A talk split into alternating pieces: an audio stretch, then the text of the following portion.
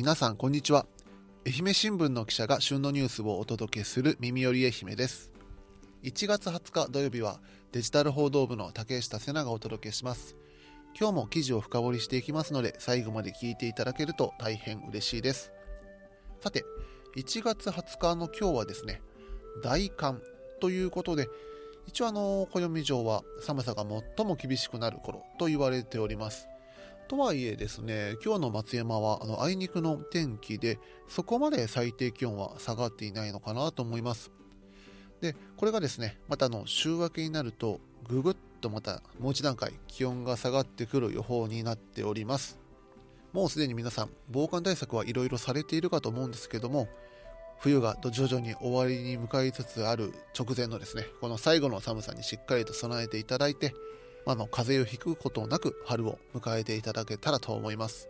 もちろんあの先日大学入学共通テストが行われまして受験生の皆さんはおそらく二次試験に向けて、まあ、必死で今勉強をされている頃からとでその時もちろんあの知識を詰め込んだりするのも大事なんですけども何よりあの体調が悪かったらですねあの全力を発揮できないということもあるのでそのあたり、まあ、散々もこの先生とか塾の講師の皆さんからも言われてるかと思うんですけども改めてしっかりとあの寒さ対策をしていただいて万全な体調で試験をに臨んでいただけたらそう願っております。さて今回の土曜日版ではですね火曜日パーソナリティの宇和島編集部井上記者をお招きして JR 淀線について話していこうかと思います。まあ、これまでのあの火曜日の放送回でもいろいろ出てきていればいるかと思うんですけども結構経営としては赤字が続いていてじゃあこのままこの経営を維持していくのかはたまた廃線にするのかという、まあ、議論が始まってはいないんですけどもそういう動きもちょっと見えつつある淀線。しかもこれが今年の3月に、えー、全線が開通して50年の節目を迎えるということであの年始からですね、この井上さんが中心となって JR 淀線に関する記事を紙面と愛媛新聞オンラインで展開しました。JR 淀線の歴史だとか、その沿線に住んでいる方々がこの淀線についてどういう思いを持っているのかというのを井上さんにしっかり聞いていこうかなと思います。それでは早速入ってきていただきましょう。はい。今日は火曜パーソナリティの宇和島編集部井上記者に来ていただきました。井上さんよろしくお願いします。よろしくお願いします。まあ、井上さん、なかなかの年末年始大変そうでしたね。そうですね。コロナに感染したり。まあまあ、そのあたりの詳しい話もあったの、今週の火曜日の放送を聞いていただいたら、何があったのか語ってますからね、そ、ね、のあたり。ぜひ、聞いていただけたらと思います。土曜日は久しぶりですね。そうですね。土曜日って言ったら、あの、ダンバタ日記以来とかですか？もしかして。あ、そう、そう、そうです、そうです。じゃがいも。だから、もう1年以上前。以上前じゃないですかね。になりますね。はい。時が経つのが早い。本当ですね。いやそんなに経った気がしないんですけど。いやいや、もう我々も年を取ってるんですよ、1年分。悲しい。もう気づけばもうアラフォーが近づき、アラサーが近づきになってますから。あ、本当ですね。まだだって、竹下さんと会った時は、竹下さんまだアラサーでしたよね。アラサーじゃない多分。うん。ね、30代前半でしたもんね。そうそうそう。あ、でも一応まだ現時点では34だから30代前半。あ、あ、そうなんや。あ、あ、そう、え、じゃあ30ぐらいの時やったってことですか？じゃない？多分。えー、だってもう井上さんが入社して何年目になるんでしたっけ？入社して5年目になります。あならちょうどあれじゃない、うん、多分私が29とかだったんじゃない？えー、竹下さんあれで20代だったんですか？そう。落ち着きがあるね。とても落ち着きがある 29歳。いや本当に全然そのその年齢に井上さんが近づいてきてるってことですよねもうそうですよあと2年嘘わ無理です。ね。私、あと、あと2年であの時の竹下さんにはなれないです。大丈夫、大丈夫。あの落ち着いた雰囲気を見せておけば大丈夫、大丈夫。いけるいける。ああ、時がは経つのは早いですね、ほんまに。まあまあ、という雑談も置いといて、うん、あの、まあ、今回の話題が、まあ、ちょうどあの、さっき年末年始の話出ましたけど、ちょっとあの、年明けですかね。あの、はい、井上さんが JR 淀線に関して、まあ、あの紙面で特集記事を出して、であのその直後に、えっと、愛媛新聞オンラインで読めるスペシャル E の方でもあの淀線に関するアンケートの多分記事を出していただいたと思うんですけど、はい。ちょっと、そうですね。この話をじっくり今日は聞こうかと思ってまして、はい、ありがとうございます。まあこれあの、これまでの結構あの、火曜日会でも言ってきてますけど、まあ改めてその、今年この JR よよ淀線に注目した理由っていうのは何になるんですか、はい、えっ、と、まあ、まず、えっ、と、一番は、あの、うん。JR 四国の淀線っていう路線が、うん。まあ、全線開通から50周年の節目を、えっ、と、2024年の3月1日に、ほうほうほう。はい、50周年の節目を迎えるっていうことが、まず一つですね。でうんうんうんもう一つは、えっ、と、2023年、まあ、去年ですけど、はい。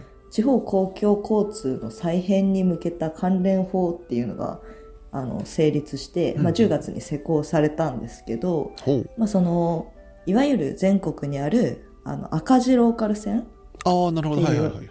うん、呼ばれてる、まあ、経営が厳しい JR のローカル路線の、まあ、今後将来をちゃんと考えましょうよっていうのでこう国が法律を整備して、はいはい、まあ、はい。自治体とそれから JR を協議のテーブルにつかせるって言ったらーまあ、ちょっと上からなんですけど、うんうんうんまあ、そういったこう取り組みが始まったっていうところもあっていい機会かなと思ってもちろんその赤字ローカル線の議論の対象に淀線が含まれそうという。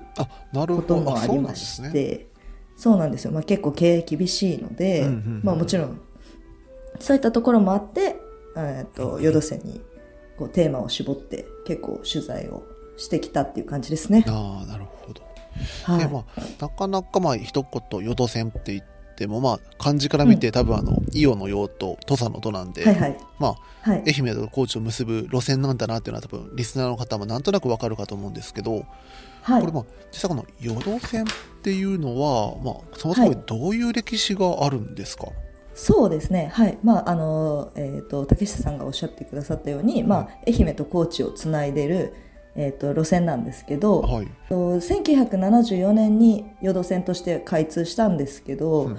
まあ、あの宇和島の宇和島市の宇和島駅から、はい。えっと高知の山間部に向かって松野町側に伸びてった、えっと1923年に開通された宇和島鉄道っていう鉄道がありましてそれがまあ淀線の前身になるわけでで、まあ、そこからこう松野町から どんどん高知に向けてこう沿線していく形であの JR の前身ですね国鉄が整備したっていう路線ですね。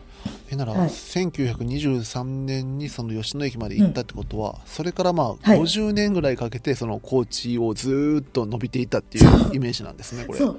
そうですね、まあ、あの向こう側からもこっちに伸びてきていた。うん、ところはあるんですけどで、まあ、あのその1974年のタイミングで、まあ、真ん中がこうつながってうんうん。全線開通したという感じですね。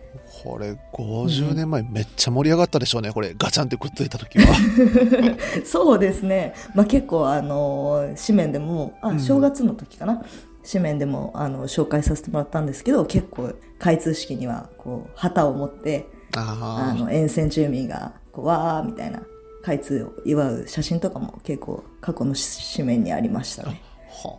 でうん。これまあそのガチャンとつながった淀線なんですけど、これ実際この淀線の路線の概要っていうのはどんな感じになってるんですか？総延長は北宇和島駅から、うん。えー、と高知の和井駅の間の全部で76.3キロ。で、えー、と愛媛県側の宇和島市紀北町松野町。それと、うん。高知県の四万十市四万十町の計五市町を通ります今更ですけど四万十市と四万十町があるんですね。そうそうそうそう。同じ名前だけど 別の自治体なんですよ。あなるほどなるほど。そう。これ分かりにくいですね。隣同士やし、うん確かになんか記事で記載するとき結構なんか混乱を招きそうですねこれは。そう、そうなんですよ。本当は、あの、ちょっと余談ですけど、うんあの、宇和島、紀北、松野の三市市長とかいう書き方するじゃないですか。はいはいはいそうねそうねあの、記事で。うんうんで、この四万十は、四万十、四万十市長とかってならないじゃないですか。確かに確かにそうね だから、略せないんですよ。伝わらないっていう。はい。で、まあ、あの、全部書くんですけどね。なるほどまあ、まあそれは置いといて。えっと、まあ、そんな、あの、ご、ご市長、ご市町をうんうんうん通る路線です。で、まあ、あの、田園が広がる美馬盆地とか、うんうんうんあとはですね、日本最後の清流と知られる、まあ、四万十川沿いを走るんで、結構自然豊かな景観を生かして、国内で初めて、えっと、トロッコ列車を導入した、はいはい。はい、路線でもあったりあと、まあ、初代新幹線ゼロ系を模した鉄道ホビートレインとかの観光列車も結構あの有名というか特徴がある路線になってます。えっと、今結構まあ全国でトロッコ列車走ってますけどあれのスタートがここだったんで、淀線だったんですね。そうなんですよ。へー。私もこの取材してて初めて知ったんですけど、うんうんうんあのトロッコ列車の走りらしいです。いいですねはい私、あの結構まあ多分この後も出てくると思うんですけどあの予算線の海回り、うん。うん、あそこを走るあうんうんうんうん。のビールトロッコ列車めっちゃ好きなんですよ。ああそうなんですね。だからビールとかあのお酒飲み放題でトロッコからゆあのはいはいはい。海原を見眺めるみたいなのがあるんですけど。ああいいですよね。昔この淀線にもビールトロッコ列車あったらしいんですよ。あそっちもあったんですね。そうそんな記事も見つけたりしたんですけど今はねやってないんですけど。単に酒飲みたいいい2人が喋ってるみたいになっちゃってますけどちょっとは話を戻しましょうか。そうですね。まあ、まあそんなあのよ路線なんですけど、まあうんうん。最初の話でやっぱあの赤字路線やって話だったと思うんですけどはいはい。これなら結構利用状況としてはやっぱ苦しいような現状なんですか、そうですね。やっぱりあの、まあ、開通当初、まあ、今もですけど、うんうん。あの沿線住民の通学とかあとは通院で買い物っていったその生活の足としては大きい役割を担ってるんですね。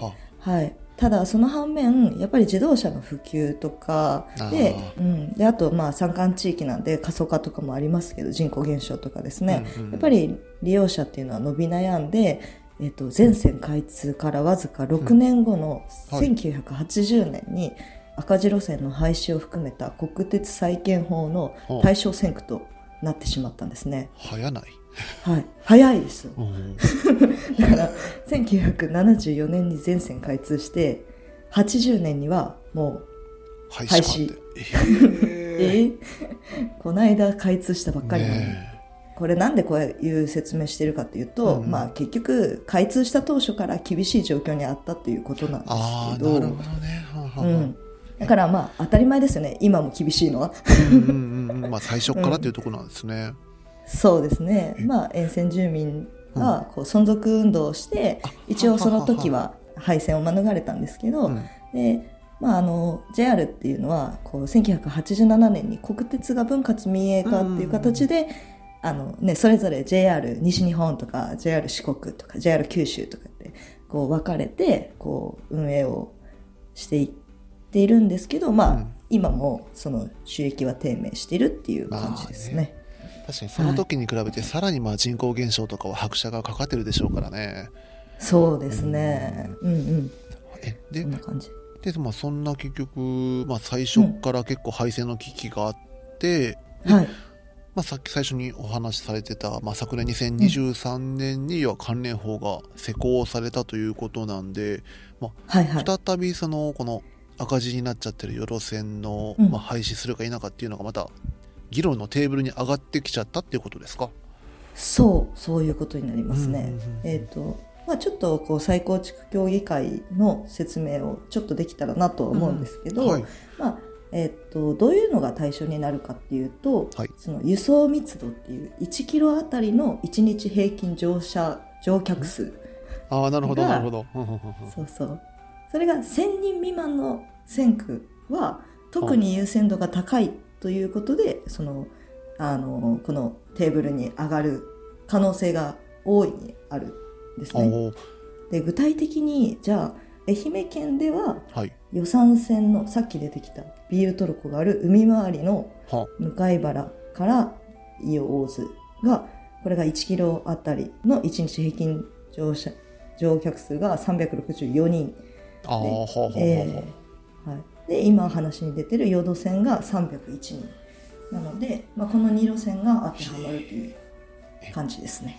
3倍に増やさないとダメってことそうですか？そうそうそうそうはあ。そうそうでもこれ実際じゃあまあそれに該当するからといって、全部が全部すぐさまその議論されるっていうわけじゃなないってことです？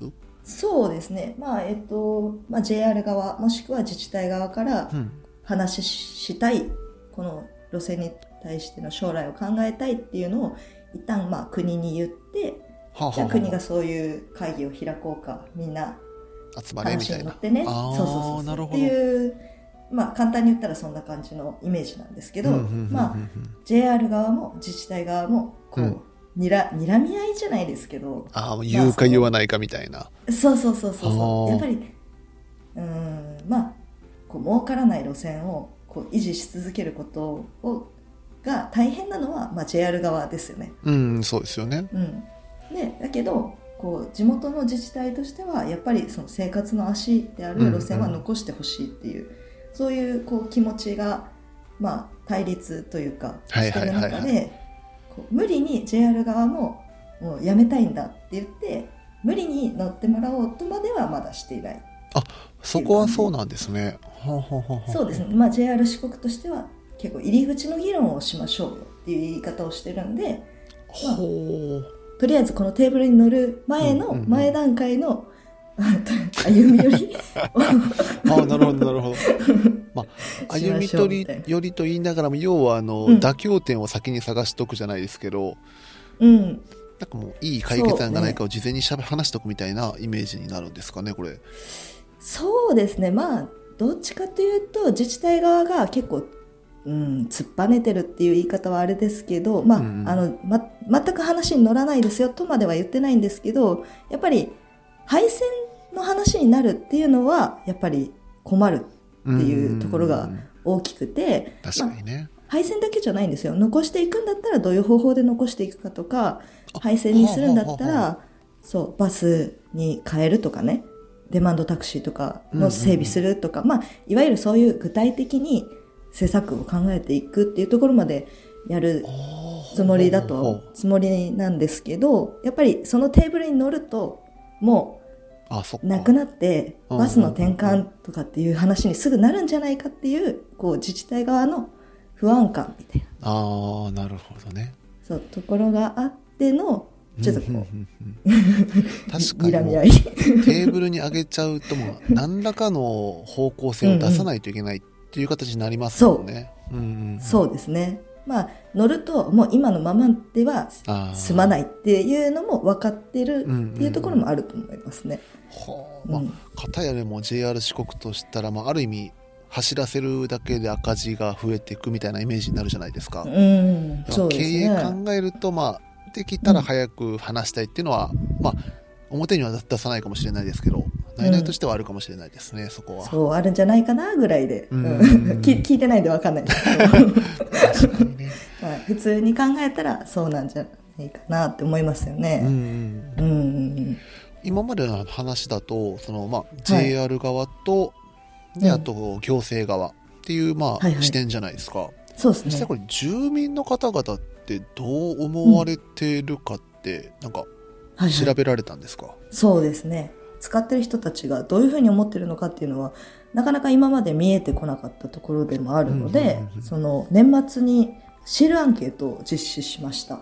沿線住民200人を対象に、はい流土線の将来どうすべきかっていうテーマで、台紙を持って、テクテク歩いて、すいませんって声をかけて、流土線の将来どう思いますかっていうのでほうアンケートをしました。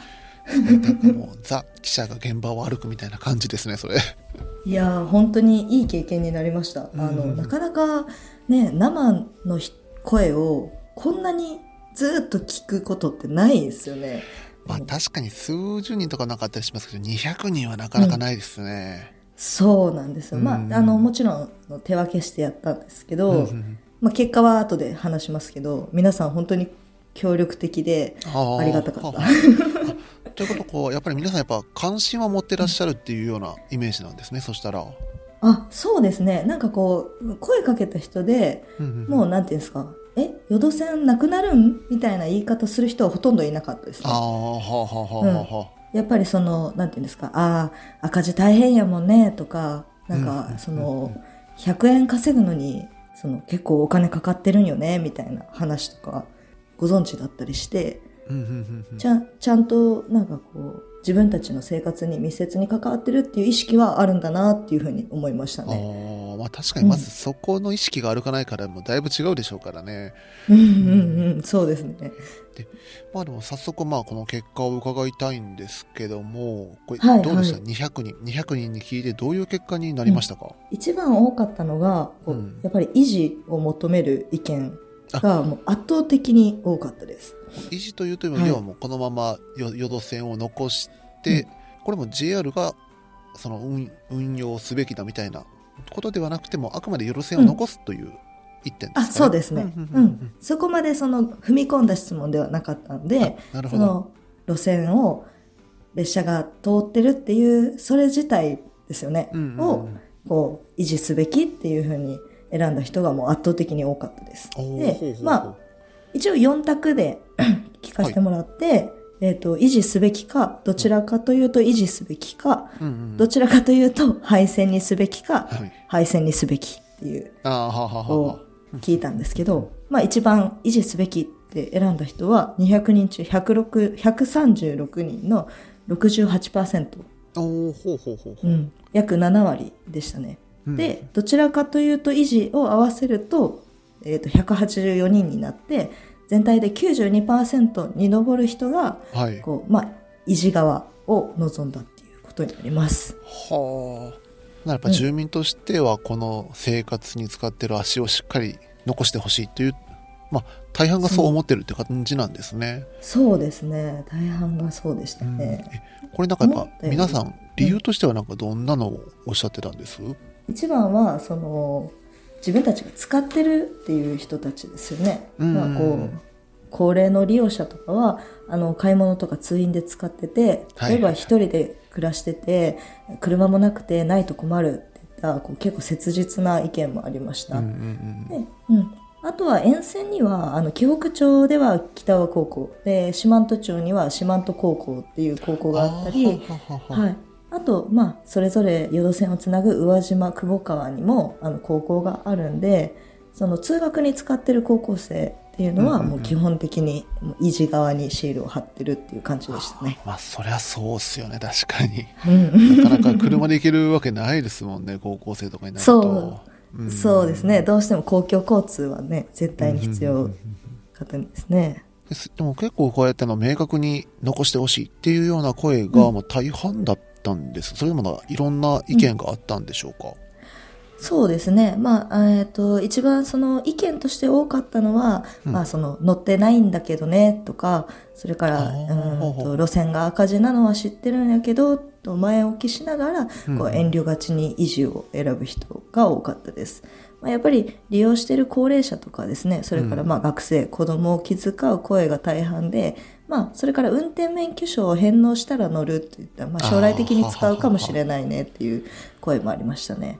で、まあ、路線の維持を望みながら、うんでもこれだけ人口が減ったら難しいんじゃないかとか、えーっと、はい。あとは民間で赤字続きなのに残してくれとはよう言わんっていう、まあ、JR 四国の厳しい経営状況をおもんぱかる声もありました。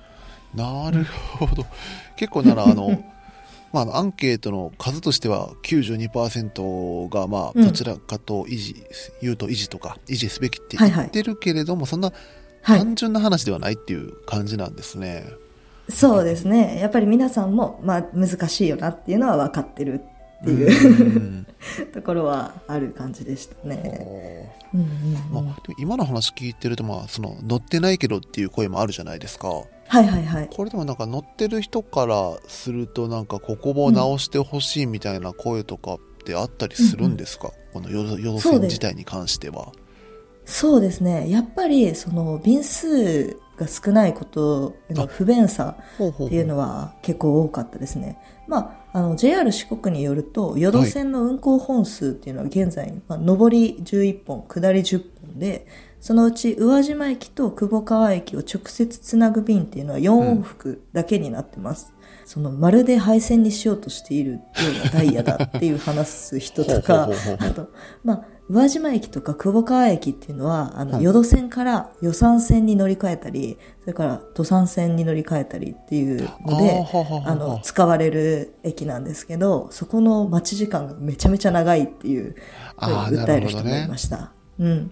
であとですね、高知県側では駅が使いにくいっていう指摘もありまして、あの、高知県側は山、山際の小高い場所に駅が設置されてるところが多くて、その、ホームまで階段でずっとこう上がっていかないといけないっていう、まあバリアフリー化されてない駅もたくさんあります。ああなるほどなはい。で、将来使いたくても階段が心配っていうふうにこう言ってる人もいましたね。はあこれも実際いかがでした？こうやってアンケート取って、またこの住民の生の声を聞いてもともとそのアンケート取る前になんかこうなるかなって想定していたものとなんか違ったり逆にやっぱその通りだ思ってた通りだなみたいなことってありました？思ってたより、うん。あの、維持を望む人が多いなっていうのはちょっと思いました。ほうほうほうほう。はい。複雑な気持ちを皆さん話してはくれたんですけど、うん。とあんまりこう興味ないんじゃないかなって正直思ってたというか、うん、なんか車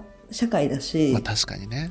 うん、実際使ってない人が多いから、まあ、うん、なくなるんやとか、まあ厳しいんやぐらいに思うかなって思ってたんですけど、結構知ってるというか、うん知ってるけど、やっぱ愛着持ってお世話になってきたし、みたいな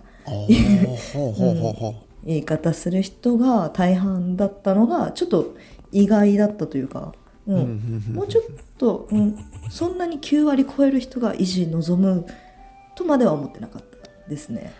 まあ確かにね92%ってなかなかですもんねこれはうん 多いですね。まあそれだけね、やっぱりその沿線住民の方々からしたら、うんまあそれ、うん、やっぱ残してほしいっていう気持ちが強いっていうのもよく分かったんで、じゃあこれからどうするのっていうのは、んんこう考えていかなきゃいけないのかなって思いましたね。うんなるほどえちょっとあの、自分あの天の弱なんで気になるんですけど、はいはい。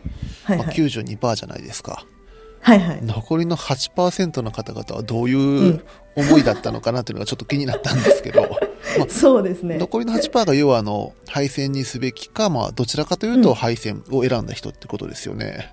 そうそうですね。で、えっ、と、配線を選んだのはたった3人だったんですけど、で、まあ、そのうちの1人の20代の子は、はい。まあ、一度も乗ったことがないし、これからも乗らないと思うって言ってました。ああ、なるほど。うん。なんか、でも、確かにっていうか、わかるなっていうのはあって、うんうんうんうんやっぱり20代ぐらいで今まで乗らずに生きてきたし、今後も別の方法があるじゃんっていうのも、まあ、一理あるんですよね。うんうんうんうんでまあどちらかというと配線を選んだ50代の女性は、はい。そのバスとかタクシーとかそういった別の公共交通機関の利便性を向上向向上させた方がいいんじゃないかっていう、話もしてました。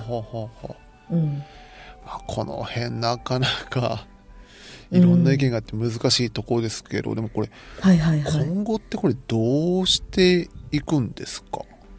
うん、そうですね。まあどうなるか正直まだわからないことは多いんですけど、うん。まあやっぱりこう沿線住民沿線自治体でこう利用促進対策協議会っていうのを作ってまして、まあ、利用者増に向けていろんなイベントを打ったりだとか、うんうん。それからまあラッピング列車を走らせたりだとかっていうのをしてるんですけど、まあ、この協議会がその説明した国の再構築協議会っていうものとはい。どういうふうに絡んでくるのか、まあ、そのん利用促進対策協議会の場で JR とその今後の将来を話し合っていくっていう可能性もまあなくはないので、まあ、これがどういうふうにねこういいくのかはまあ別としてうん。と、まあ、行政とか JR 四国っていうのは、まあ、こういう沿線住民の声にちゃんとねこうき耳を傾けて丁寧に淀線の将来を考えていく必要があるかなと思いました。なるほどうん、まあそれに向けての、まあ、今回井上さんが年末あ年始か年始に書かれた、うんまあ、2本の記事だったという感じなんですねそしたらそうですね。はい。これまるまの火曜日会でも言ってましたけど、まあ、今後も大変やっていう話をしよったじゃないですか、この大変。うん、そうですね。だまだまだこの淀淀線の記事を井上さん書いていくっていうことですかそうですね。いやー、書かないかなとは思ってるんですけど、うんまあ、今ね、結構、やっぱ勉強せないけるので、まあね確かに確かに。うん。やっぱりね、知らないことが多いんで、うんもう一個一個勉強しながら、うん、まあ、どんな記事が、を書くと、皆さんの選択肢の幅を広げることができるのかなっていうか、こう、ね、みんながなんかこの先選んでいくことに、ああ、ああいう記事でああいうこと言っとったな、みたいな、うんなんかそういうのにね、ちょっとでもこう貢献できるような内容にしていけたらいいなと思うんですが、いやまあ多分あの多くのまあリスナーもですしあの愛媛新聞を撮ってる方々もそれを楽しみにしてるはずなんで、まあ、井上さんに頑張っていただいてというところですかねそこは。そうそうですね。あとは、うん、頑張るしかない。はあ、わかりました。いや、今日はあの、はい JR 淀線について、まあ、50年を迎えたということで、大事な話を、はい宇和島編集部の井上さんに聞いてきました。井上さん、ありがとうございました。ありがとうございました。さて、エンディングです。エンディングも井上さんとやっていこうと思うんですけども、おはい疲れ様でした。お疲れ様でした。まあ、さっきの話だと、これからがお疲れになるかもしれんけど、いや、頑張ります。はい。確かにな、まあ、またあの、ある程度そういう、まあ、皆さんが議論できる材料がまとまったら、あの、はい火曜日放送会とか、うんうん、そのあたりで、またこの淀線の話をしてもらえたらと思うんですけど、そうですね。ぜひぜひ。でちょうどあの、えー、と昨日のうんパーソナリティの石川さんからバトンが来てまして、あ、ありがとうございます。なんか、新鮮。あ確かにね普段、うん普段角やんからやもんね確かにそうそうそうですね。順番的に。で今回がですね、まうんあ、これ、まあ、あるんかな？電車つながりではいはい。一人で電車に乗ってる時にうん、何をしますか、なるほどね。なんですけど、はいはい。井上さん一人で電車に乗る機会ってほとんどない。最近？うん。うんうんうん学生時代も？学生時代チャリ通やったんで、あああマジかはい。めっちゃチャリこいでました。だからまああの電車に限らずその公共交通機関に一人で乗った時って何しますか、夏休みに、その実家の広島から大阪まで鈍行で行ったんですよ。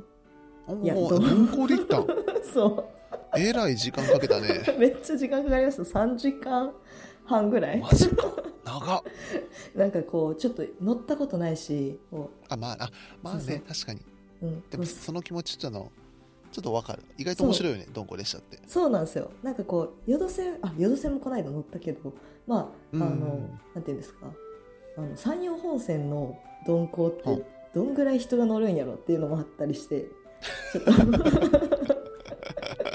乗ってみたんですけど、レベレベルが違った。あややっぱ人まあそれはね本州だしね。多いですね。やっぱり、うん。なんか、まあ、賑わってたんですけど、だんだん途中で飽きてきて、えいやあれってさその各 なんか駅のさなんか雰囲気を見て、あこの駅はこういう場所で周りこんなのが広がってるなっていう、各駅見るのが楽しいんじゃないの？いやそうそう思ってなんか最初は楽しかったんですよ、まあ、うん。福福山駅から出て。でもね、はいはいはいはい。あの変わんないんですよ。そんなに景色、ああなるほどね、うん、なんかやっぱりそのこう福山から、まあ、岡山に向かって岡山市はこうバーッと栄えてますけど、うん。うんうんまたそこからこう兵庫に向かって行くともう田園地帯なんで、基本はい的に、はいはいはいもう見慣れた風景で。なんか淀線で見たことあるみたいな感じになるわけですね そここは。うん、そこまでじゃないけど。はそうそう。あそれでまあ飽きてきちゃってで動画。うん。動画見る。動画。YouTube YouTube っすか？YouTube、Netflix とか、あはい、あと、ラジオとか聞いあ、たりして、はいはいはいはいはい。してましたね。なんか石川さんからはあの音楽を聴くや人間観察風景を楽しむなどって来てましたけど、おーまあ、それで言うと、まあ、両方ともなんか、まあ、動画なり音声なりうんうんうん。もう完全にスマホの世界に入っていっちゃうっていう感じなんですねそしたら。そうですね。いや本来は景色とか楽しみたいんですけど、3時間半は長すぎた。っ まあまあね、まあ、3時間半は確かにね。ていうところはありますね、それで言うとあ宿船乗って取材行って帰りちょっとトロッコ列車乗れたんで乗ったんですけどめっちゃ面白かったですよ、やっぱり。おおあなんかこう風を感じて四万十川川見ながらあこんなに広いんだ蛇行してるんだみたいな。はいはいはいはいはい、こういう風に楽しむのもありやなっていうのは 思いましたよ。なんかあの風景を楽しむって一番オーソドックスなところな気はするけどねそうれそうですよね。結局そうね逆にまあそうかなんか毎日通学とかで乗ってる人とかはなんかもまあだうんうなんていうのプロいのかもしれないですよ。もうなんかプロい乗り方とか。そうそうそう。どういうこと？どういうこと？どういうこと？えなんですか？やっぱルーティンの中でもううん。け景色なんかもうみたいな。あ、まあ、確かに見てる人いないね。うん、うん。うん、もう毎日使ってる人は外見ることもないじゃないですか、ない。うん、ううん。ん、だからやっぱ初めてとかだけですようんうんね、うん。確かに。私もたまにその JR 四国に乗ってあの通勤することあるんですけど、ああはいはいはい。乗ってる人誰一人として顔上げないもんね。みんなスマホ見てるって感じ。そうそうですよ。竹下さんはどうなんですか？私はでもうん。一人で乗ると、はい。私結構あの風景も見るけど人間観察してる気がする。なるほど。そういう楽しみ方こもある、れはある。あでもなんか意外と通勤はなんかあんまは楽しくないんですよ。人間観察。い、なんでですか？あみんななんかななんか会社に行くからそう。えいつもの人らだから。じゃなくてなんかあのの観光地とかの駅とか電車を見てると、うんうんうん。あーああそこはなんか今仲が悪いのかなとか。あの人らは果たしてなんか、うん。え不倫とかそっち系なんかなみたいな。想像力なんかいいろいろなんか勘ぐりながら勝手に自分の中でストーリーを作りながら見てる感もありますね。それ面白いですね。なんかうん。それで思い出したんですけど、私い一個だけ覚えてるのがあってう。んその普段乗らない電車に多分高校中あ大学生ぐらいの時に乗った時になんうん。か、高校生の男女が乗っててはいはいはい。全然付き合ってなさそうだったんですよ。でも女の子はうん。絶対その男の子のこと好きなんですよ。ああもう見た感じね。そうそうそう、んんんでなんか「えお前好きな子とかおる？ん?」みたいな感じで男の子に聞いて「おらんよ」って言われてなんか絶妙な顔してて めっちゃおもろい。めっちゃ青春やんと思って、うん私めっちゃ青春やね。そそれは青春やね。おらんって言われてほっとしたのと私じゃないんやっていうあの顔。はいはいはいはいはいはい。はい。めっちゃいいやんと思って。それだけすごいなんか思い出しました。何の話？結構結構でもこれってあれはあの通勤とかの電車だけじゃなくてもいろんなところで、はいはいはい。まあカフェとかでもできるし。確かに確かに隣の席のあそうそう聞そう。き 聞き耳に立てたり。あの人ら今の何の会話だったんだろうみたいな。ああ本当ですあね横の人この人、まあ、飲みあ結構飲み会でも私しちゃうかも。あ飲んでてあ隣はこのこういう業種の方々かなとあか。ああはいはいはいはいはい。でもそれはなんか酔ってないですよねもまあね。うねなんかやっぱ我々のその仕事的にさなんかあんまり大声で言っちゃいけないこと、ああまあお話とかってあるじゃないですか、そうですね。でそのためにもなんかし周辺がどんな人なのかを結構気配っちゃうというか気にする節はありますね。それは確かにちょっとわかるな。最初はそうやな。でもなんかこう夜が更けていくともうなんかはいはい。どれも嫌みたいな。もうそうそうそう。もう気が回らんくなったあのうちの奥様と結婚記念日でちょっといいところ食べに行ったんですよ、おうおうおうで食べてたんですけどその横の人たちが明らかになんかあの、この方々もしかしてどっかの議員かなみたいな会話が聞こえてくるわけですよ。もうそしたらもうなんかそそっちしかちょっと気にならなくなって。でもまあ うちうちの場合はあの奥様も記者なので、うんうんうんうん。そ2うですね。人してなんか終わった後にあの横ってこれこれこういうことだったよね、みたいな。結婚記念日なのにめっちゃ仕事するやん。そうそうここれは何の話だったっけ？電車？一人で。電車？ねなあ確かに、うんまあこんな感じですよ。こんな感じです人間かね観察。竹下さんが人間観察。私は飽きたらスマホ動画。うんそう。そう 感じですね。で土曜日のゲストって、来週のバトンを作れるじゃないですか、ああそうだった。どうします？あどのね自分に降りかかってくるかもしれませんけど。そうなんですよね。それそうなんですよその土曜日の方にバトンを考えてもらってそれを1週間つないでるんで、そうね。そう角谷さんが聞きたいことをちょっとやっぱバトン考えてほしい。角谷さんに考えろと。バトン考えてほしい。っていうバトン。確かにあのもうパーソナリティのことを熟知している角谷なら、そうそうそう。素敵なバトンを用意してくれるかもしれないと。そうそうそうななんなら一問一答でもいいですよ。一問一答？ほそう。ヤックルにはこれ。キャナコにはこれ。みたいな。クワニにはこれ。みたいな。あなるほど。あもう角谷が全員に質問する。そう。そうそうそうよくないですか？あほうほうほうあそれいいね。ね新しい。なんかこ確かに。今までなかったね。う曜日が離れてると若干あんまり、うんうんうんなんですか？双方向性ないんで、そうそう。そうねそうね。ぜひ。なぜこれを質問するのかの理由語ってたらあエンディングトークにはちょうどいいかもしれんね。めっちゃいいじゃないですか、まあ、お忙しかったら申し訳ないけど。確かにね。確かにそれはそうだ。忙しい時に言ったら申し訳ないけど。まあ。うん。じゃああの来週のバトンは角谷が全員に何らかの質問をすると、それでお願いします。それでいきましょうか。はい。かわいそう。またかまた角谷に怒られるぞ。いやー優しいから大丈夫と思います。はい。じゃあ今日はこんなところですかね。そしたら。はい。ありがとうございます。はい。井上さんエンディングまでありがとうございました。はい。ありがとうございました